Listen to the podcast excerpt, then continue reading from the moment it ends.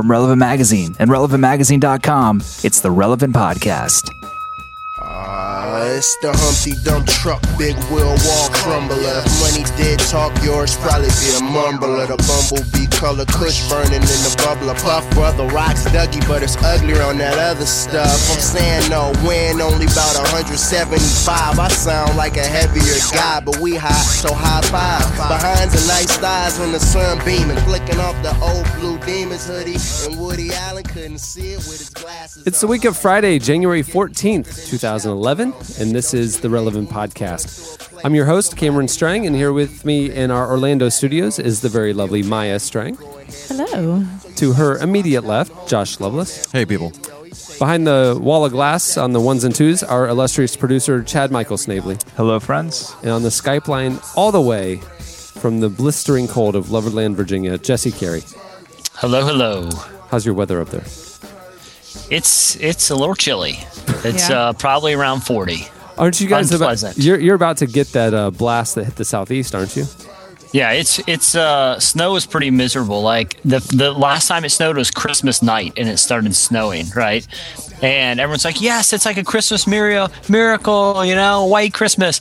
Literally within, you know, less than 24 hours, people are going insane in their house and hate stuff. You know, like, this is like Siberia. Like, I went to the Farm Fresh parking, like the grocery store here is called Farm Fresh, like 2 days after Christmas. Like 30 days, like a month of goodwill towards men and Christmas spirit was totally erased by a foot of snow. Like, people were screaming at each other. It was like cars were sliding around. It was the Thunderdome in the grocery store parking lot. I have a question. Farm Fresh. Yeah. Is everything from the farm? Like, no bags of Doritos or any processed foods? Oh, no. That would never work. Doritos not from the farm? I would never go to a place that didn't carry Doritos. Okay. Well, they should change their name. It's just a clever name. Yeah. It sounds like I guess it's not that clever. Yeah, they also have a foods. The other Farm Fresh's big competitor around here is Food Lion. Hmm. Yeah, we had those down here, but they went out of business because their meat was tainted. It was tainted. Yep. And so you would think if Food Lion served anything well, it would be meat. Right. Just lion. Yeah, all you can buy is lion meat. Yeah. No, if it's a food lion, it's all like the things that the lion would kill and conquer. So it's all like antelope meat and zebra meat, things like that. Nice. And Doritos. Yeah, wayward safariers. Yes. They would have stayed in business if that was their model. When I was in Africa a couple years ago, my last day out or 2 days out, we stopped through Kenya. In Nairobi, and so we had meetings the first day, and the second day we had a flight at the end of the day. We had nothing to do, so we went over within an hour of Nairobi. There's like all these reserves where you can do safaris and stuff. So three of us went and rode out there and went on this huge reserve where they had pretty much all the big game and stuff. And so as we go in, the person tells us that our guide tells us that we're not going to see any lions. And we're like, well, that's kind of the reason we came out here. Right. And he said, well, it's because we've removed them all. That's right. We had to remove them all because the game, the head, one of the head guards, whatever, was eaten by a lion, right? What? So then they found the person being eaten. So then they hired a replacement because that person, died.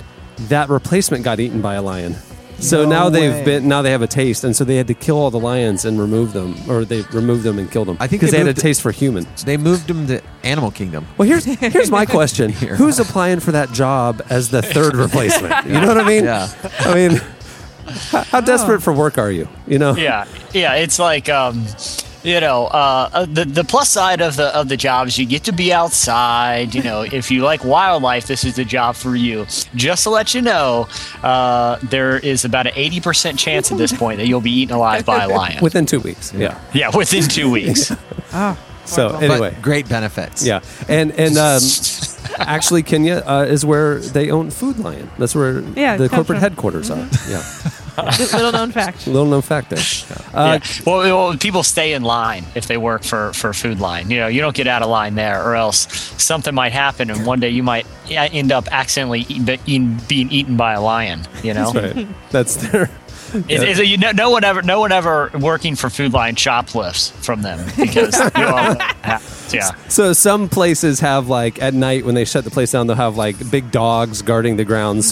So in your world, lions actually are roaming. Man-eating lions roam the aisles of the grocery store. The lions for burglars. The lions in Kenya who got the taste for human flesh are shipped over to Food Lion stores here in the U.S. It keeps them from eating the Doritos, so it works out well. Right. Yeah, you know how at the front of like a Walmart store they have like the elderly will like greet you, but really I think their real job is to watch for shoplifters or like the guys at Best Buy who look in your bag to make sure you didn't slip an iPod in there, right. You know, when you bought that new CD. At Food Lion, they just have man-eating lions that will just devour people who are even suspected of shoplifting. See, I thought you were saying that they would, like Walmart, have the elderly greeting people, and then the lions would eat them as snacks or something. I don't know. Okay. Well, I'm not going to put anything past Food Lion at this point. Well, they serve antelope meat instead of Doritos. I like how you said the elderly were snacks. It's not even like a full meal. Well, they're not really meaty. You know, they're usually less than 100 pounds. Yeah, frail a little bit. Yeah, thin. This is an odd intro to a great podcast. Later in the podcast, we have coming up an interview and spotlight on a great group called Green River Ordinance. Elise talks to them.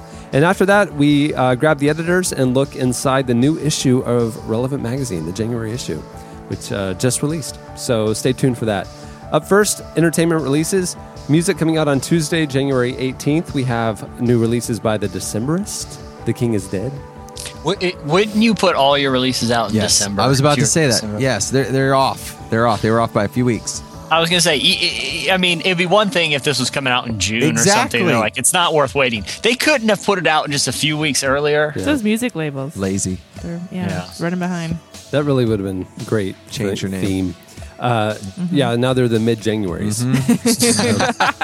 Well, no, this Decemberist kind of references like it's going to be close to December. That'd be December-ish. Not is. It's kind of December-ish. I know Decemberists. Okay, so the Decemberists are now Decemberish. Yeah. Yeah. All right. Yeah. All right. James Blunt's coming out with Some Kind of Trouble. Some Kind of Trouble. Is that the title track? Hold on. James Blunt saying "You're Beautiful," right? Yeah. Okay. You're beautiful. Just real quick. Oh, okay. That annoying, song that got played. I mean, like the train songs are getting played uncomfortably on radio these days. Well, just a quick aside. The "You're Beautiful" is about a guy whose heart's broken by this woman that like leaves him and cheats on him or whatever. But it's got that refrain, "You're beautiful." Well, my brother Joe gave my mom that song for Christmas one year. And what do you mean gave it to her? Like he sang it? No. Listen, he was like, Mom, this is a gift for you. He like gave her the song and said like, this is how I hope you feel awkward. This is how I feel about you. But he hadn't really listened to the whole song. He didn't have a gift basically, and came up with this cheese ball, awful Christmas morning. Like danced with my mom in the living room. No. Yes, to "You're Beautiful." But here's the deal. It's a breakup song. It's a breakup song. And hello, it's your mother. He danced with her on Christmas morning. Mother, isn't there like a line about? Does your family do that a lot? Touching. We're close. They were all whole. Have you seen that SNL sketch where everybody makes out with everybody? Yeah, their family. It's your family. No. That's Christmas. That's Christmas at the Lovelaces. That sketch doesn't feel uncomfortable to me. That's all I'm going to say about it. You're beautiful. But my favorite James Blunt story. You know Noel Gallagher. There's a lot. Formerly of Oasis.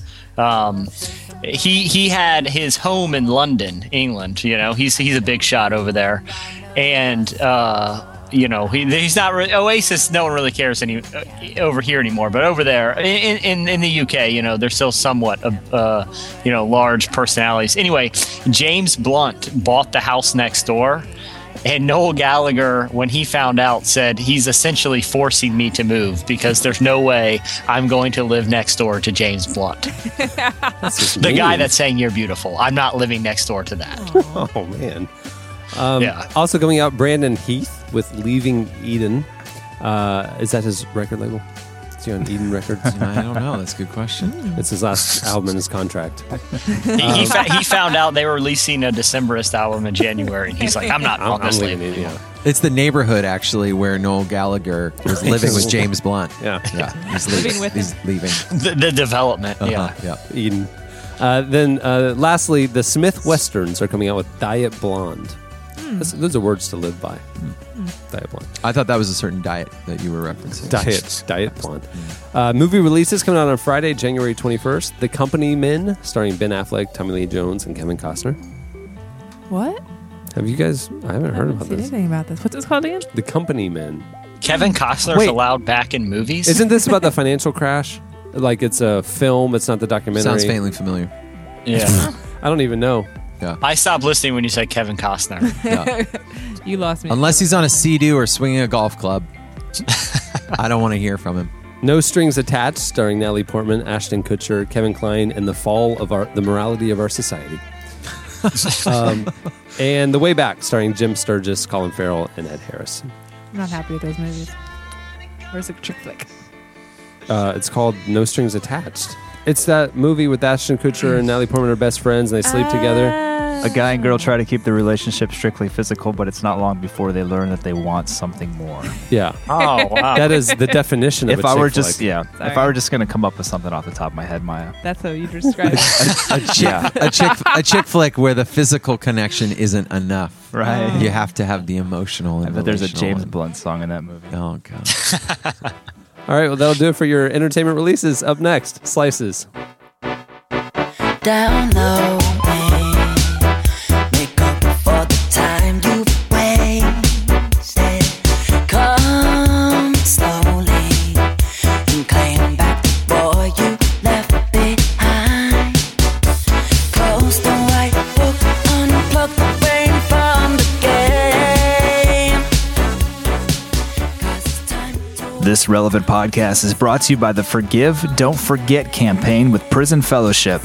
When you get a Forgive Don't Forget t-shirt for a $25 donation, it also covers the cost to put a new dress shirt and tie in the hands of a guy who's just getting out of prison so he has something to wear to a job interview. You can get a shirt, give a shirt, and find other ways to remember those in prison at forgivedon'tforget.org. Slow down, even if it's only to escape. Just die. You're listening to Gorillaz featuring Daily. The song is Don Chematic. It's playing right now on Relevant FM. And if you want to watch it, if listening isn't enough, it's not. Relevant TV. At the beginning of the podcast, you heard Travis Barker featuring the Cool Kids. The song is Jump Down. Now, it's playing on Relevant FM and Relevant TV. Now, Travis Barker, you're saying, wait, I know that name. Yes, it's the drummer from Blink-182. He has a solo album of him playing drums. And then he has groups come, sing. So, like in this song, it's the Cool Kids. So it sounds like a Cool Kids song. It's not. It's a Travis Barker song. So it's like Santana with drums. Yeah. It's exactly like a Santana album. Are they original songs? Yeah. Okay. Yeah. So it's like a Santana album, but not covers. So. Yeah. Except there's not like a signature classic Latin guitar solo blazing through the whole song. It's just drums. Okay, it's time for Slices. Jesse, what do you have? Well, this individual is getting a lot of press lately, which is kind of frightening. It's a real-life superhero named Phoenix Jones, and he's part of a coalition of real-life superheroes that roam the streets of Seattle, keeping it free from crime. Well, they try to keep it free from crime. There's still lots of crime there. And he was recently in the news, just having a real-life superhero, and he's got a pretty legit costume. Like, he actually looks like maybe a superhero from a movie. He's got, like, the muscles, like, carved into, like, the shirt. You know what I mean? Like Batman does. Mm-hmm. And he carries like a taser. He apparently it's a bulletproof vest, and I think he has a baton too, not like a gymnast baton, but like one that he can hit people with. And he recently got in a fight and had his nose broken. Was the big news about Phoenix Jones. So he came across people fighting, and he tried to break up the fight by holding a guy in a headlock until police arrived. But one of the other guys pulled a gun on him and then punched him in the nose. So it wasn't all that effective. But he's part of a growing trend of these real-life superheroes. But, I mean, essentially all they do is walk around and literally look for trouble. Does he have any superpowers? Dorkiness. Oh. But I don't know if like I said, he's pretty much looking for trouble. But if I was a bad guy and I saw this guy just walking around, I think I would be tempted to mess with him. And I'm not the type of guy to go up and just assault him just to make a name for myself, But because he's so big on like vigilante justice, I would be at least mildly tempted to like vandalize his car, just to really stick it to him. You kind of want to be one of these guys, don't you, Jesse? Let's just say there's no way I'm Phoenix Jones. How would you suggest that? Not him. You'd create your own superhero alter ego and called the Food Lion. Yeah, and I literally devour people. I mean, that's why but the criminals I go after are exclusively shoplifters from grocery stores. You could be that NBA mascot that dances and then eats people. Have you seen that? Yeah. Like, those things are awesome, by the way. That's what you could be. I dress up as a lion. They play at I've seen them at a minor league baseball game, and each one has like a different one of them, like the fish one, eats people and like spits out their clothes, but each of them has a different name. One of them is Ken Giraffe Jr. Oh no. Yeah. I do think they're all pretty bad. I do think what's great about the local superhero guy is someone is finally taking advantage of the citizen's arrest capabilities. I don't think when I hear these stories, I'm like, why am I not arresting people more often? Okay, so ever since I've seen that episode of Andy Griffith, where there's a citizen's arrest, yes. I think it's Gomer going after Barney Fife when he does an illegal U-turn in the middle of the road. Citizen's arrest, and he's running down the street after him. I always wonder, is this actually allowed? Is this for real? Shaq's a sheriff. Because I think it... Yeah. Well, you can do anything now. But he went through school. Steven Seagal. He's a lawman. No, they didn't do anything, but someone gave them a key to a city, so they've got like a 6-foot key, so they think they own the city, and they have a plastic badge they picked up at Target somebody gave them. But celebrities aside, I think Cameron makes a good point here. Let's say I go out and someone's breaking into my car. Right, okay, right. And can I place them under arrest? Zip ties. Well, I think you'd have to have some sort of restraining device on you. Yeah. But could I tase them? I don't know. If you said citizen's arrest. Okay, I think if you yelled it. If you yell it loud enough, someone has to... It's like a rape whistle. You have to you have to have an alert to say, there is a citizen's arrest happening right now. Yes, well, see, I think we have a concept of it like Michael Scott's concept of declaring bankruptcy. I declare bankruptcy. And he thought all he had to do to declare bankruptcy was to actually verbally declare it. Yeah. I think there's more to the citizen's arrest, like handcuffs. Am I allowed to use handcuffs or finger cuffs? Or is that assault? On another citizen? I don't know. Is that abduction or something? Well, I don't know that you have to abduct the people. So what do I? What do I do with them? Yeah. You somehow put your handcuffs on them. What, do you put them in your car and drive them to the police station? Yeah, well, because at that point it's an abduction. Right. Yeah. All right. And what kind of evidence do you have to have? Some research. What about probable cause? If I just suspect someone's up to no good, or what if you see somebody shoplifting Doritos at a grocery store? Mm.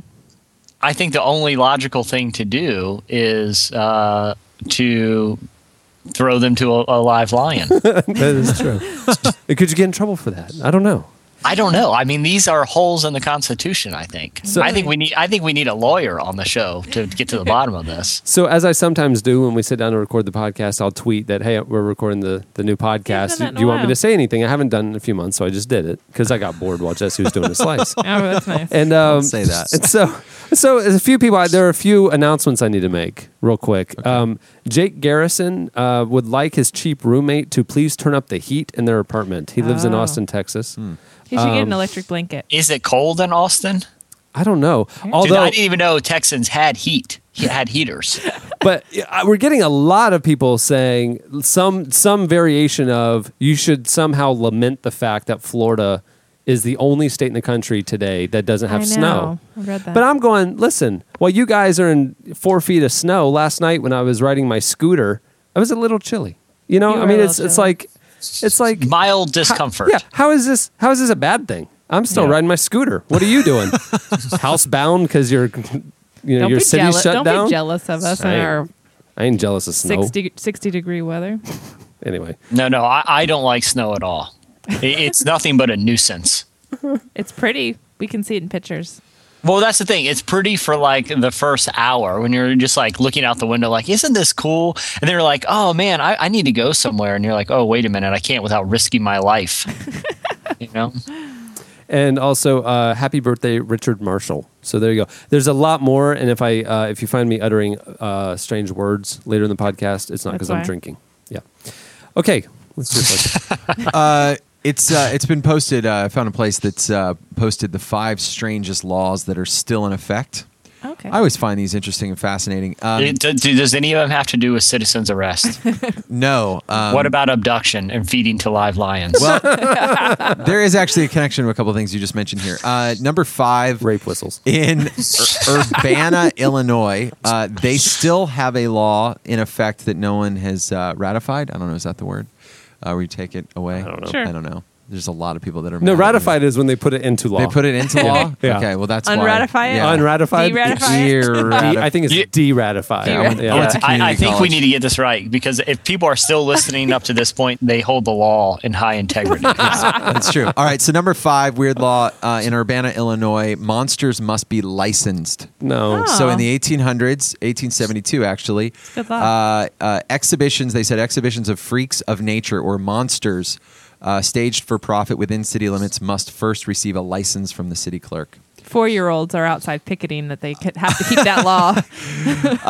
And then in Dyersburg, Tennessee, they have a law that says no tobacco, alcohol can be fed to park animals. Oh. So that was a big problem. It's a good thing recently. That's on the books. Yeah. Yeah, because apparently there was a string of rabbits that were being fed meth. Shut up. True story. That's what they're saying happened a lot there.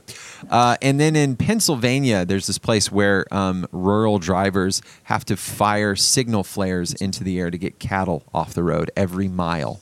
Really? Every mile, that's actually a pretty awesome law. Yeah. So all of a sudden, it just looks like fireworks all day long, 24 hours a day happening in that little town in Pennsylvania. Because as I found out the hard way, firing flares outside of a moving car is shockingly illegal in many states. Right. Oddly enough. Yeah, you go from one city that won't let you do that to a city that you have to do that. I'm sure. Yeah, I'm moving there. Yeah.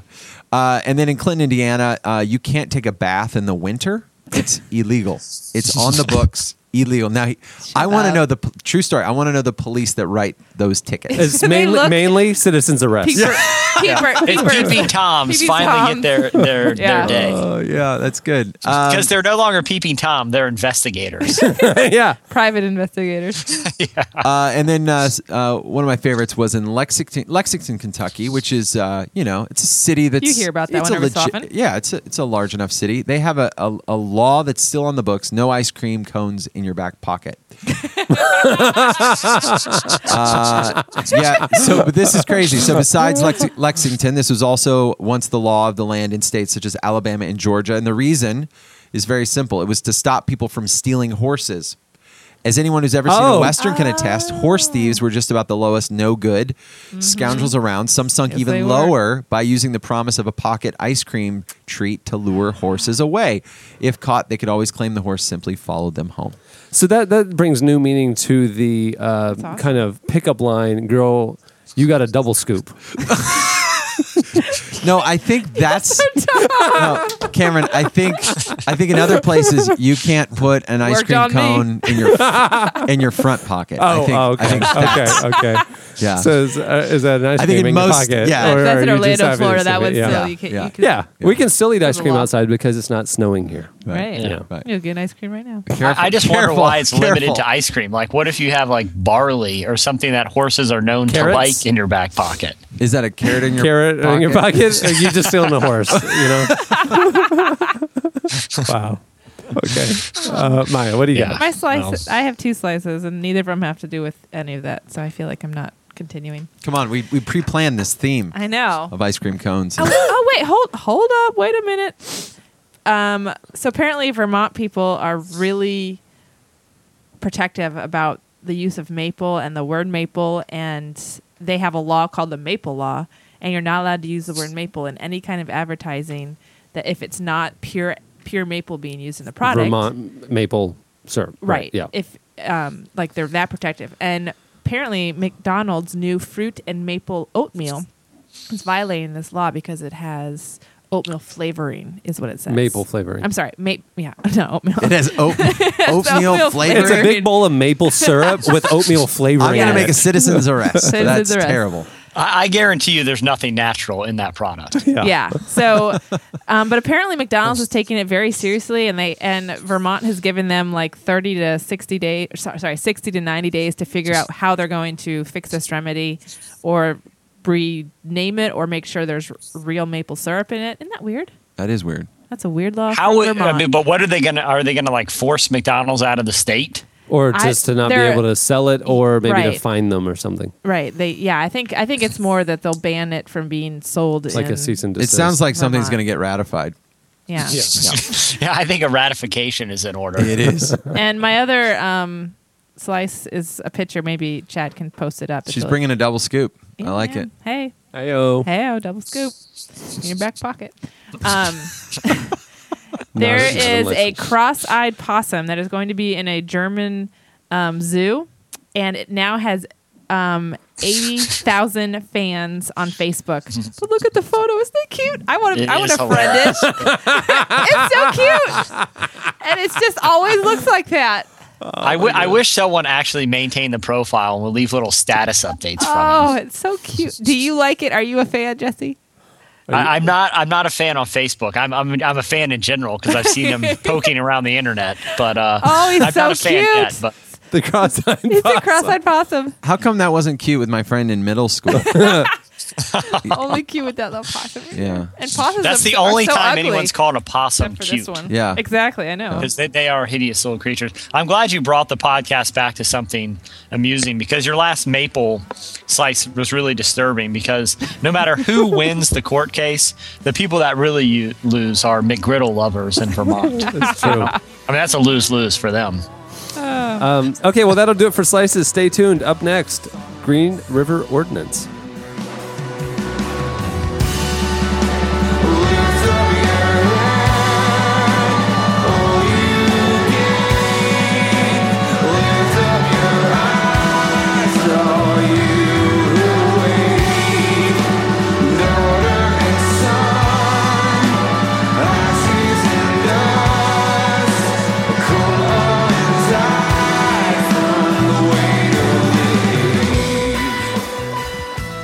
World Relief and Kilns College are proud to present the Justice Conference, featuring speakers Nicholas Wolterstorff, Lynn Hybels, Shane Claiborne, Mike Yankoski, and many more. February 11th and 12th at the Riverhouse Convention Center in Bend, Oregon. Discounts for college students, youth groups, and parties of 6 or more are available. Just go to thejusticeconference.com to register now. Lift up your head, oh, you. You're listening to John Mark McMillan. The song is Reckoning Day, and it's playing right now on Relevant FM. John is currently in the studio recording his new album, right, Chad? Yeah, they're tweeting pictures of the recording process, and John is tweeting personally about how hard it is for him to finish writing these songs. I don't know if you've noticed that or not. Yeah, totally. It's amazing how he comes up with great songs, but apparently they don't come very easily to him. It's a very arduous process. Yes. Green River Ordinance is a band from Fort Worth, Texas. In case you're wondering, their name refers to Green River Ordinances, laws which prohibit door-to-door sales unless the house owner gives permission to do so. Interesting. Keeping with the theme of this week. That's right. Their music's been featured on shows like So You Think You Can Dance, The Hills. They've toured with Isley and Mute Math and others.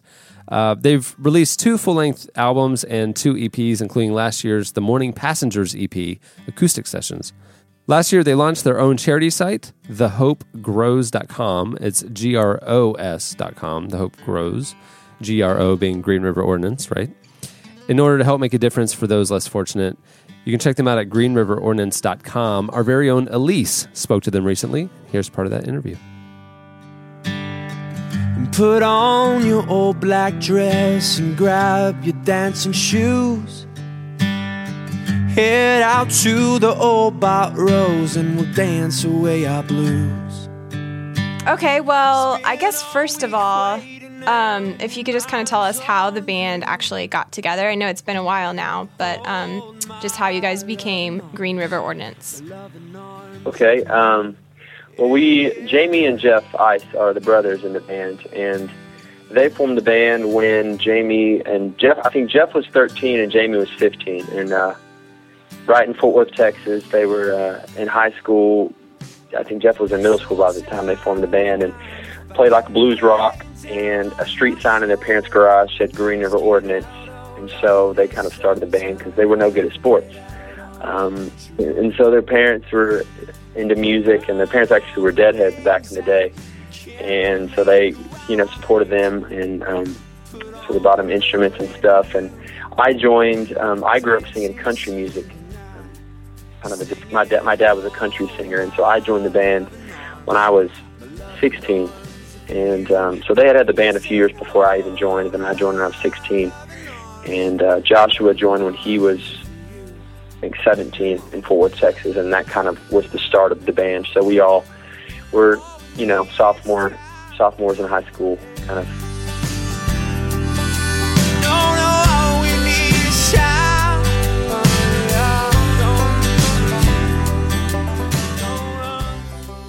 Having been in this now for a decade, is there one main lesson you feel like you've learned just from these past 10 years of creating music with Green River Ordinance? I would say the fact that there's always room to learn and grow. I think even when we were in high school, we would you learn a lot and you play. We would play a good amount. And this is kind of back when there was not a lot of bands in high school. I feel like today there's a lot more music, but back when we played in high school, there wasn't a ton of bands, and so we'd have big shows, and, you know, we kind of thought we were cool, but we really weren't. We were actually terrible. But I think the longer we've been a band, the more that we've learned, you know, even off our first record or the record before our major label record, it's just every time, you know, we go back in the studio, we go back out on the road, we take, you know, either the wisdom that we've seen or learned from someone else, or we've just learned ourselves, just to try to make the thing better, to make Green River. How can we do what we're doing better, not just on a performance level, not just on a music level, but like on a people level? Like how can we engage our fans better and make them feel a part of this more than they did last time? And then, you know, that's kind of been, I'd say, the one theme in our 10 years is that just that continuous just desire to learn, and that there's always room to grow, I guess. Your voice, it goes off the walls, it travels down these halls, which led me back to you. You guys also launched this site where sales of your songs can be designated for various charities. What prompted that idea? That was another idea that we'd had for quite a while, and we, you know, kind of just rethinking how we could use what we have, just for something outside of ourselves. You know, like what's a charity of some sort. You know, if fans come to a show, what are some ways that we can get them involved into things that we are passionate about? So the Hope Grows was kind of born, and we initially were going to do one charity, and then we thought, why not do 5, you know, for each individual person, because each person is passionate about different things. And so our manager, Paul Steele, kind of ran with the idea, and we really weren't sure where and how people would respond, but it's been amazing. You know, we've had the opportunity to do some stuff with IJM, and they have us on their Freedom CD right now. That, you know, the relationships just formed, and it felt for us like, you know, that this isn't just about us. Like, our music isn't just about Green River Ordinance. You know, the music that we make, the way that we use the music is going to last much longer than the actual music itself. You know, we feel like as a band, and so however long that we're allowed to play music, we want to strive for like stuff like the Hope Rose, and maybe this is just the baby of it, and we can go above and beyond from here. You know, so we have some ideas to even build on Hope Rose. So found a place where time moves slow, a little piece of land where the west wind blows.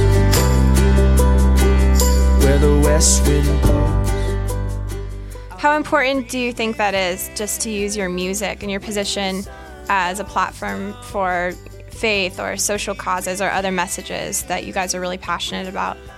I would say, you know, when we're lined up in the right place, when our hearts are in the right place, it's the most important thing. It's the reason we're here. You know, it's the reason God has given us what He's given us. You know, He has blessed us with opportunity and ability for his name and not ours. And so I would say, you know, there are times that the pride and all that stuff can creep in, and this can become about us, or, you know, we want to be successful, we want to have, you know, whatever, a number one song, all these things that are well and good, if, you know, our perspective is right. So I would say, you know, in 20 years, when we have kids and married, you know, been married for quite a while, and we look back on Green River Ordinance, I would say, the worth of our band will be what we've done with the music to affect people and to affect the world. You know, I would say that's what we're going to look back on and feel like, okay, this was purposeful. There was worth in this, you know, not making a quick dollar or having a number one song. I think that's very fleeting, but as much as we want it, I think we're probably conflicted on different days. Yeah. You know, trying to the human part of us is very like, okay, you know, it's just a battle, but I would say our goal and what we strive for and what we fight for is for this to be something more than ourselves. So it's brought us down. I leave it all for this crazy little love we found. That was Green River Ordinance. Check them out at greenriverordinance.com.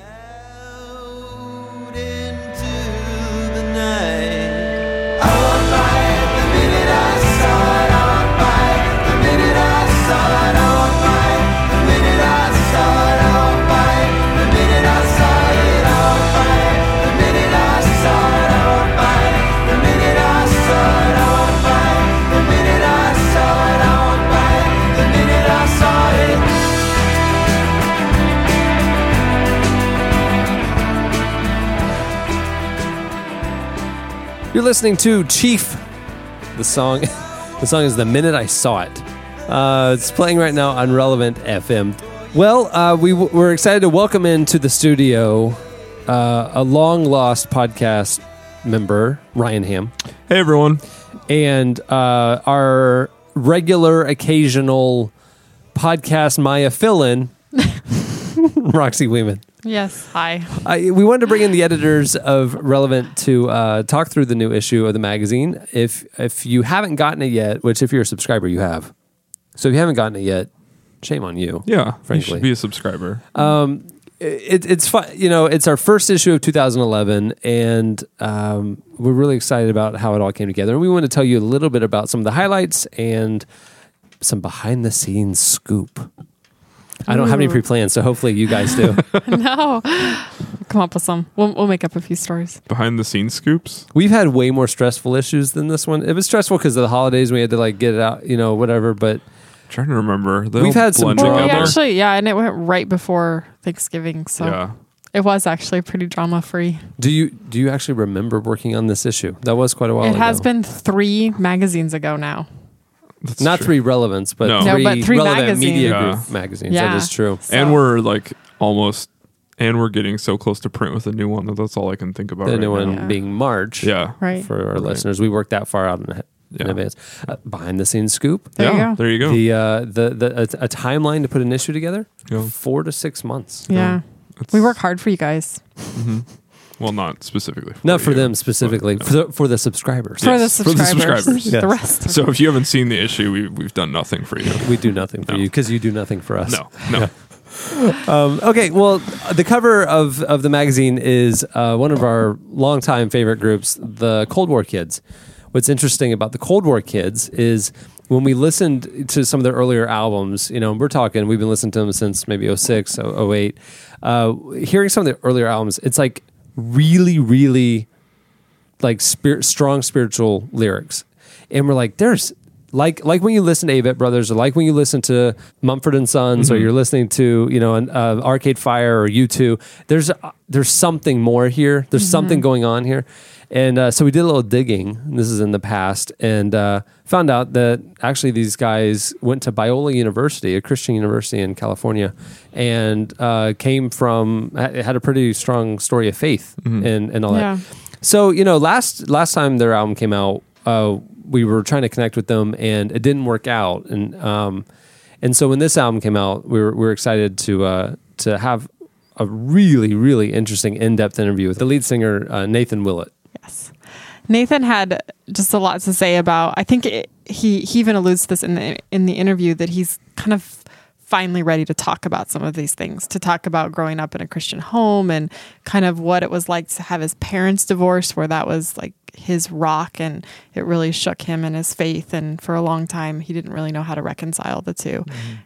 And it really took going to Biola and finding just some other friends, Christian friends, to kind of put those pieces back together. And that doesn't, and it's been a long journey. He wouldn't say his faith is like super traditional or anything, but he just had a lot to say about kind of his own journey through that. And he talks a lot about, kind of at Biola, kind of refound his faith. And then as Cold War Kids got on the road, more popular and exploded, kind of fell victim to the trappings of that lifestyle, right? Mm-hmm. And kind of drifted or lost. Well, he talked a lot about too, like they were really intentional about shirking that Christian label as much as possible, because like he was saying, like the Pitchfork reviewer, their first album kept referring to them as, this Christian band, and kept talking about their lyrics and how right-wing they were. And how right-wing they were, and how they probably were like just, more George W. Bush voters, and they were like really rebelled against that. So that's, Thanks, Pitchfork. Yeah. So I think that's, that's why they haven't really talked about it until now, is because they didn't want to get lumped into that. But I thought one of the more interesting things was when right after the interview happened with our writer, Roxy came in to tell me about it. And she said that you told me that there was one point in the conversation where actually Nathan says to our interviewer, like he was going so in depth about such personal, very deep things he's never really talked about publicly. He's like, I think I might get in trouble for this. Yeah, he's right? Like, this is a really dangerous interview for me to be doing. Yeah, especially so. It was like the first interview for the new album. Yeah. The new album's actually really interesting. It's a new sound for them. They have a new producer. It's the producer who did Kings of Leon, right? Mm-hmm. Yeah, he's done Kings of Leon, and everyone from Kings of Leon to Modest Mouse, and I think he's done a Nora Jones and like a Tom Waits album. And So this album, if you really love that kind of raw, stripped down rock of the first couple Cold War Kids albums, this one's a pretty big departure sonically. Yeah, it's a little bit glossier and has a lot more arena. Well, a little more Kings of Leon. Yeah. Hey, Chad, why don't we play a clip of their current single?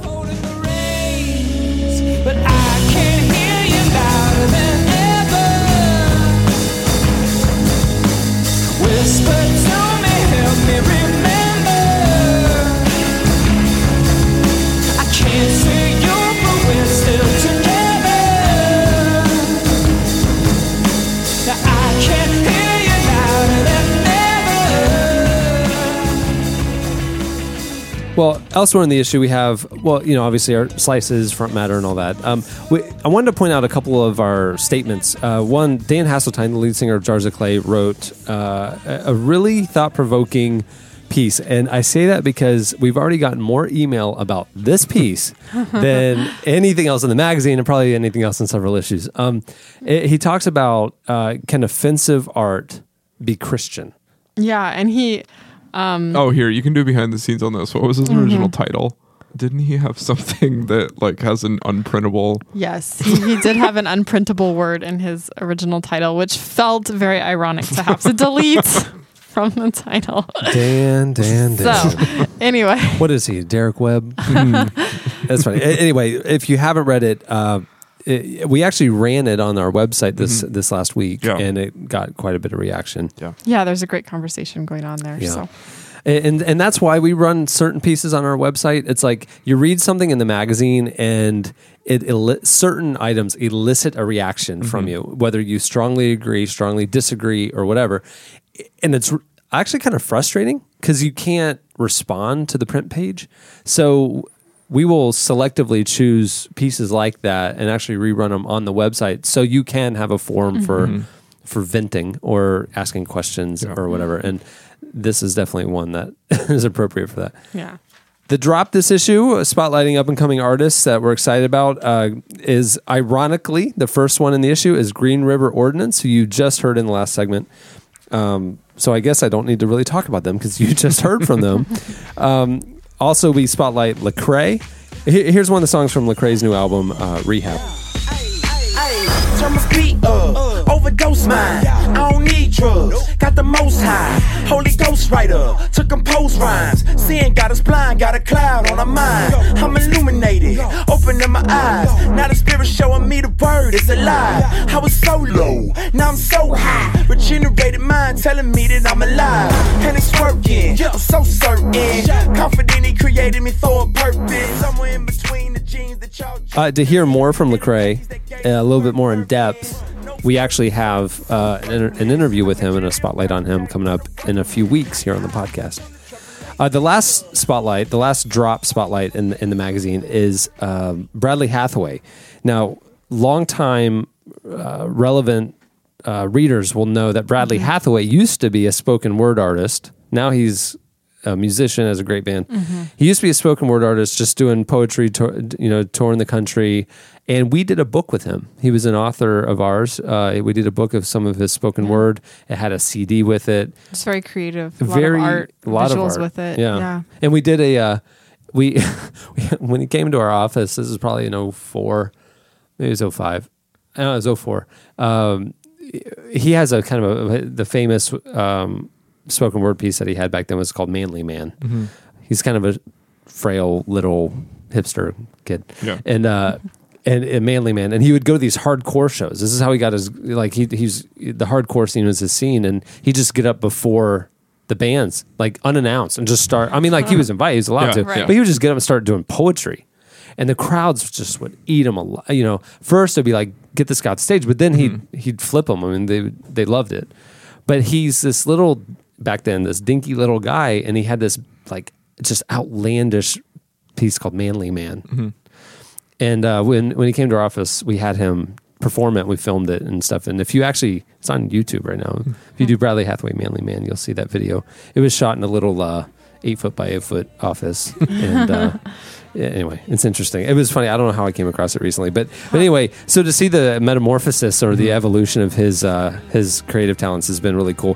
Here's a sample of his new 4-song EP. We're not going to play all 4 songs. It's called 1,000 Angry Panthers. He came in the manger, he was born in a stable, and he did what no man before him was able, and he lived a perfect life, he forgave us for not, convinced a few that he was the son of God, but his father was good, his father had a plan, so he handed him over to be killed by man, they beat him and they beat him and they hung him on a tree, he asked his father, why have you forsaken me, but his father was good.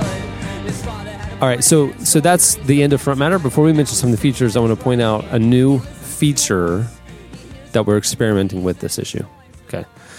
You're going to see little QR codes throughout the drop, throughout, recommends in the back, certain maybe culture pieces in the magazine, QR codes. What we wanted to do was find ways to enhance the print content. So it's one thing to read about an artist, but it's all about hearing the artist.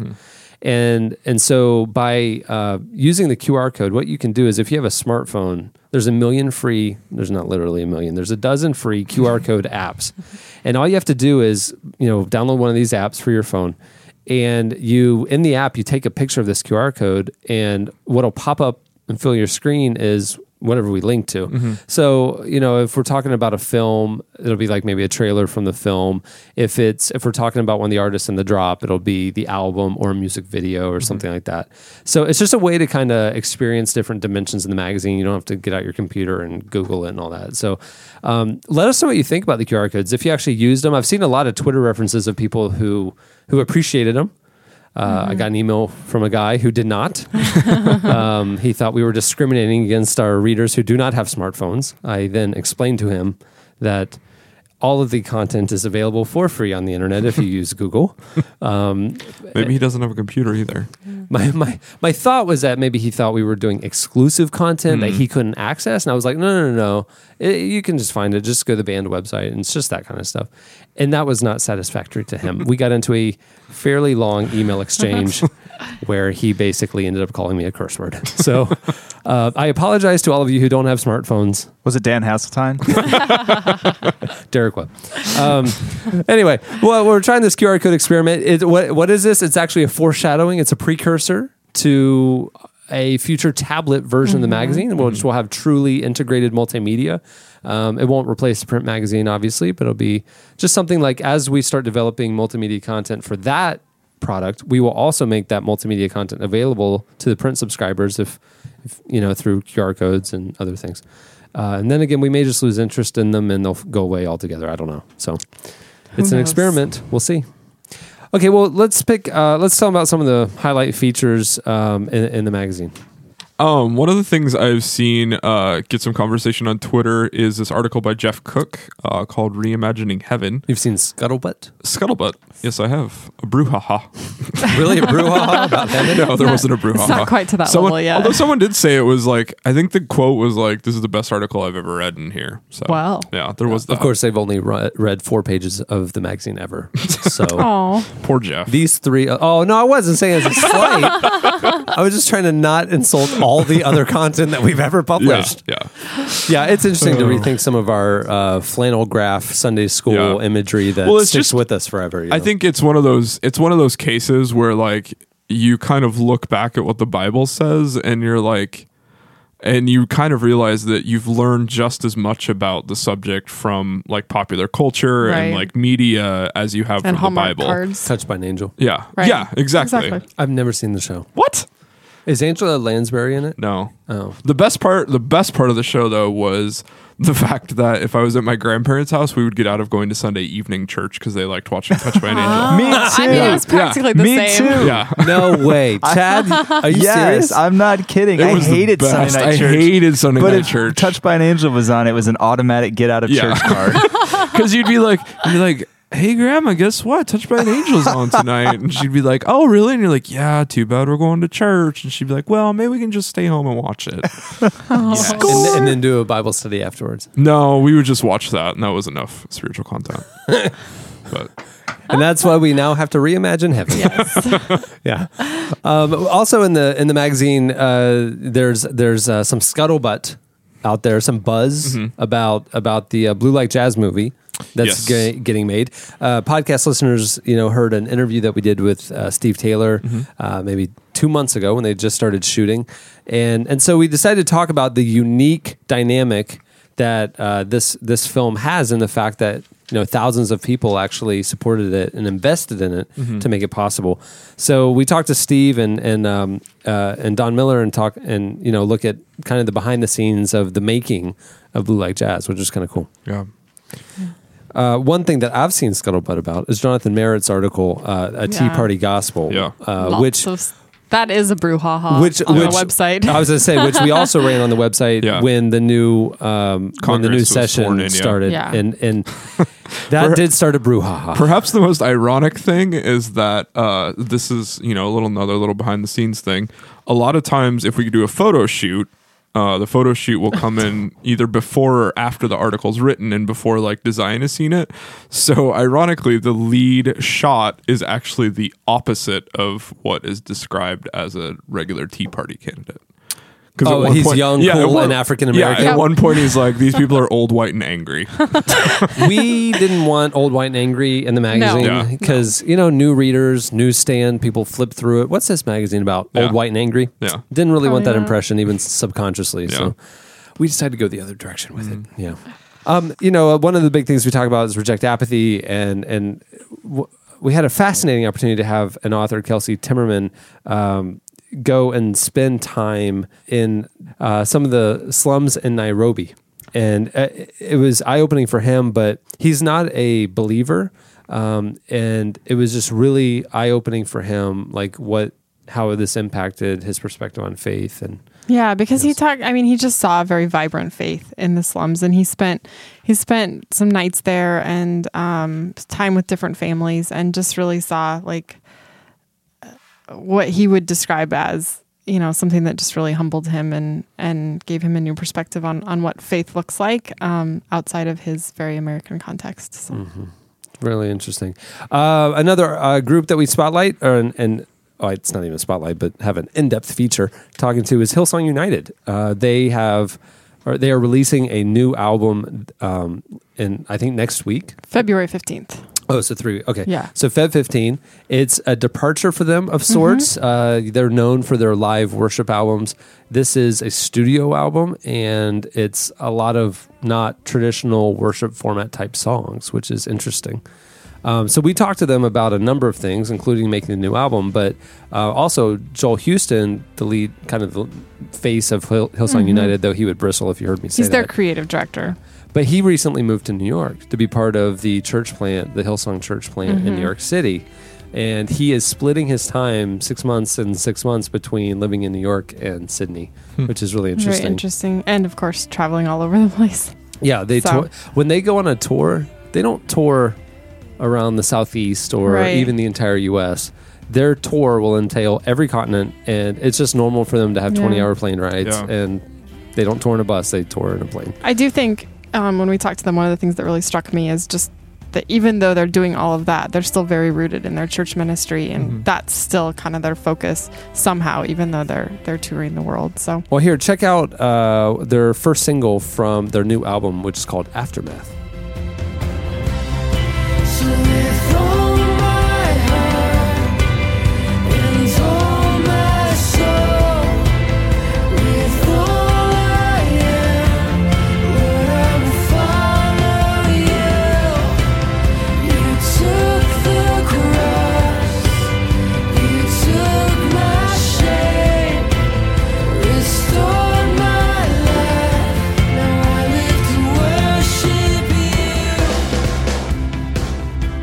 And the last feature in the issue is Rachel Held Evans wrote. It's called "Why Faith Needs Doubt," and it's 5 tips to help you through a dark time in your faith. Mm-hmm. Yeah, and she just talks a lot about. I mean, she talks a lot about her own story of kind of being that super Christian who knew everything and could answer all the questions. To, you know, is super Christian like an actual category you can attain if you know enough? Mm-hmm. It is. You get a certificate in the mail from heaven. I'm surprised you didn't get one. Yeah. I'm sorry. Yeah, I'm just an administrator. I'm not a super Christian yet. And her story is familiar to many of us. Probably she went to college and kind of had her faith rocked a little bit, and she just talks about how that uncertainty, that time of uncertainty, has really led her to a stronger faith in the long run, and she gives tips to. When you're kind of in that time of uncertainty, how to come through that strong. Well, I think one of the interesting things too is, and something I feel like Rachel and a lot of our favorite authors are doing right now is, like for so long it was like, well, I mean, like growing up it was like, you know, you never questioned stuff, but then like when you started questioning stuff, it was like, okay, now you have permission, but then. It was like you had permission to throw all this stuff out or challenge it all, but it was like, well, how do you put it back together? Right. And I feel like that's what this piece does really well. And some of the other like writing we've had recently is like, yeah, you have permission to doubt, but like, you know, what do you do when you deconstruct it? Like you have to have something at the end. Right. So I graduated college with Rachel. Oh, really? Yeah, yeah, that's right. Yep. She's a really cool girl. So that wraps up kind of the main parts of the issue. There's a lot more to it. You should check it out. There's kind of a big announcement. We starting. I saw the thing go out this week. If you subscribe to Relevant now, you'll get not only the 6 issues every year, but subscribers now will get 4 albums throughout the year with their subscription. And it's only $15. Mm-hmm. So nice. One album would be $15. You get 4 albums and 6 issues of the magazine for $15. If you go over to relevantmagazine.com, right there in the top right-hand corner is the subscribe offer, and you can click on it, and all the info is right there. The albums are exclusive albums for our subscribers. They are the next evolution of something we've done a few times over the last few years, which is the Live from the Relevant Podcast CD. This next iteration will not only include... It's kind of more half and half. Half of them will be some unreleased live performances from the podcast. So your John Mark McMillan, Love Drug. In fact, Love Drug actually tweeted about the album today. Sleeping at Last, House of Heroes, Josh Garrels. They're all on there. Songs you haven't heard before. But also, we have been working with labels to get exclusive B-sides, maybe some... singles before they're released. So it's music you won't want to miss out on. And the first edition's available now immediately for download when you subscribe. And then whenever the new edition comes out throughout the year, so it'll be 4 times throughout the year, you'll be contacted and you can have access to download them. So it's definitely worth, it's just another reason to subscribe to the magazine. It's really great music. And for all of you current subscribers, know you're not being left out. Now your Relevant subscription comes with access to each of our new albums. So as long as you're an active subscriber, you get access to the new album as it releases. So it's our gift to everybody, not just the new people. Go check out the magazine, and if you're one of these people who want to try before you buy, you can. If you go to the website right now and scroll down about 3/4 of the page, there is a digital issue right there, and you can actually flip through the pages and zoom in and look at it that way if you need to kick our tires, as it were. Mm-hmm. But then subscribe. Okay, well, that'll do it. Thanks for joining us, guys. Stay tuned. Up next, feedback.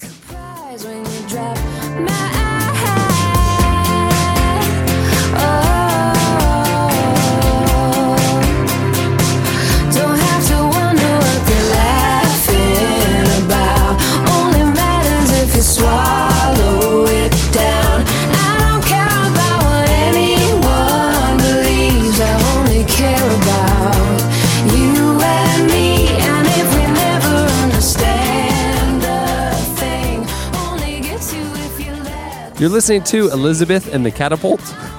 So the person singing is Elizabeth, and the that was the Catapult. Just so you know, Elizabeth and the Catapult. The song is You and Me. No good. Oh. Sorry. It's playing right now on Relevant FM, but if you'd like to see the Catapult, you can watch the video on Relevant TV. It's time for feedback. Last week, we asked you to send us links to some of your favorite online videos. Now, what prompted this question? I'm trying to actually remember last week's podcast. I believe someone was predicting that YouTube was about to become huge. I think that was... I got a hunch about this. Yeah. I don't know. Chad, what was it? What prompted this? I don't know. I remember. You guys had said there was a lot of links, like in slices. Oh, yeah. Like the Ted Williams story, the golden radio voice, Homeless Man. Right. We were recommending a lot of slices, and so we wanted to hear your recommendation. That's right. Okay, so a bunch of you posted really funny links. Some of you not so funny, but a bunch of you posted some really funny links. We can't play them all, so we're just going to do 3. They're not even necessarily the 3 best. They're just 3. But here's a few of them. Okay, so Kevin Bortz posted a link for the best cry ever. The link's on the page, so you can go get it. Let me set up what you're about to hear. It's some sort of TV show, I guess, or an intervention show or something like that. Probably an intervention, where the son, who's like young adult age, says to the father, "I still love you," and then you hear the father's response to those words being uttered. And let's preface this: there's nothing funnier than human agony. Oh, Jesse! Hell in my heart, I still love you.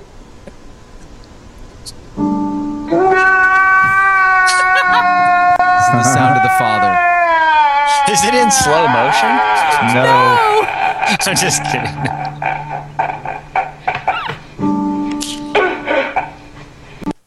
The son, by the way, after that cry, just changed his mind. He's like, never mind. Okay, what's another one? Okay, this one is some sort of flute prodigy playing the Super Mario theme. It's impossible to hear the Mario theme song in any format and not smile. I'll say that as well. All right, try to keep a straight face, people.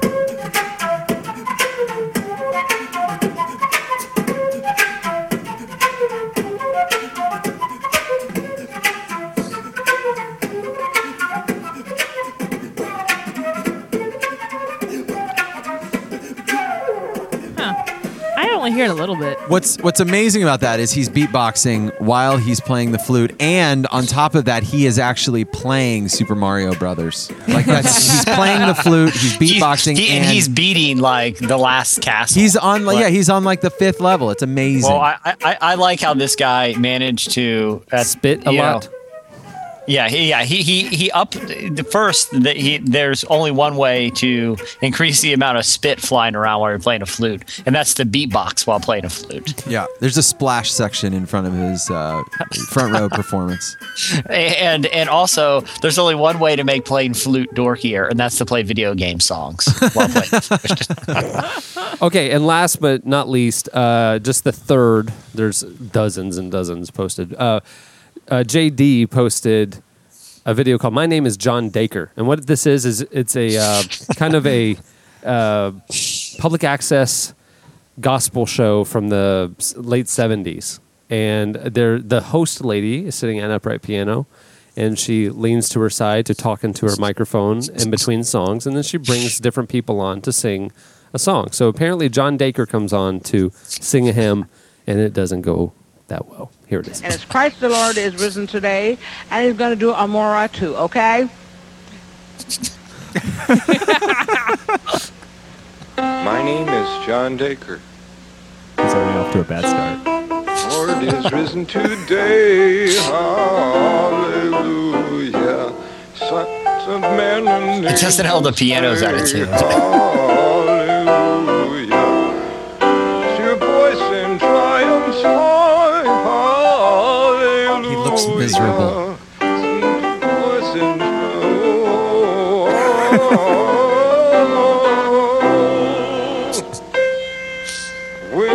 the moon hits your eye like what? A big beautiful ball that's a moray. What? Some moray. Bells will ring, ting-a-ling-ling, ting-a-ling-ling, and the bell ring. He just knows one word. What happened if I had to sing this song?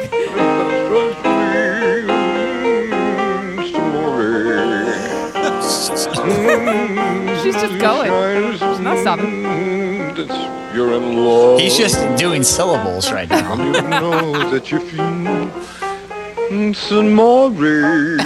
look on his face is like he's getting a colonic. But you see back in old Napoli, that's a Maury. Is that old gospel too I didn't know about? Well, it was written by the Italian church. Yeah. Mm-hmm. The Protestant church. The Catholic church. The Protestant church in Italy. They had to have their own hymns since the Catholics kind of hogged the spotlight there. Yeah, they did. So for a little bit. Yeah.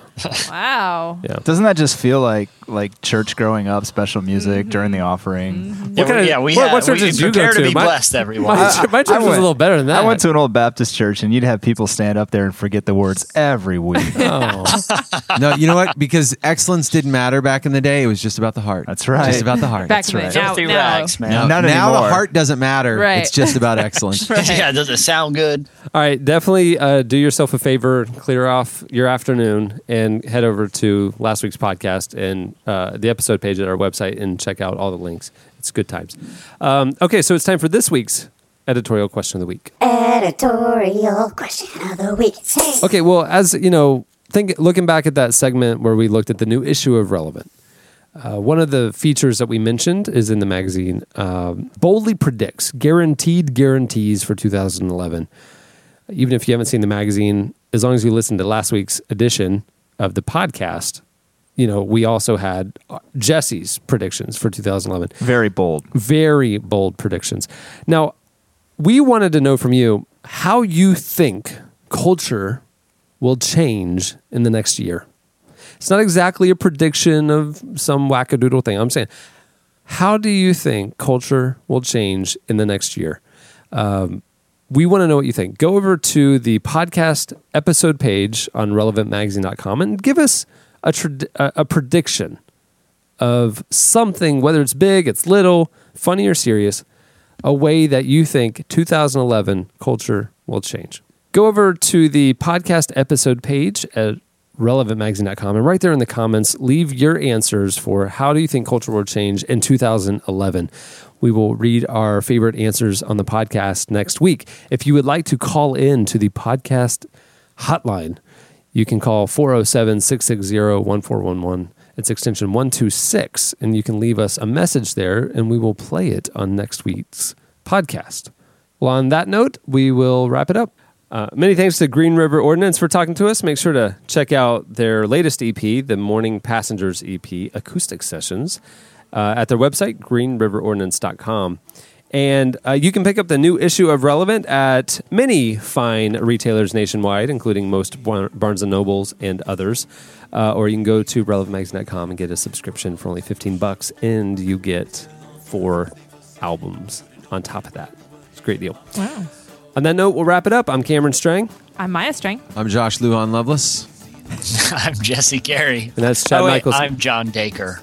And that's Chad Michael Snavely. We'll see you next week.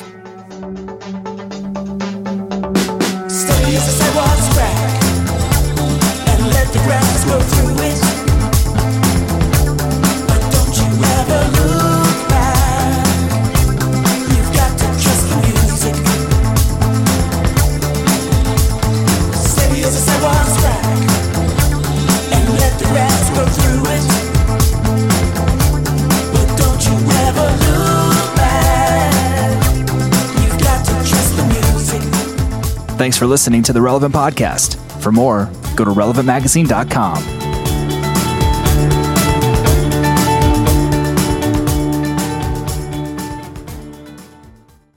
If people are still listening up to this point, they hold the law in high integrity.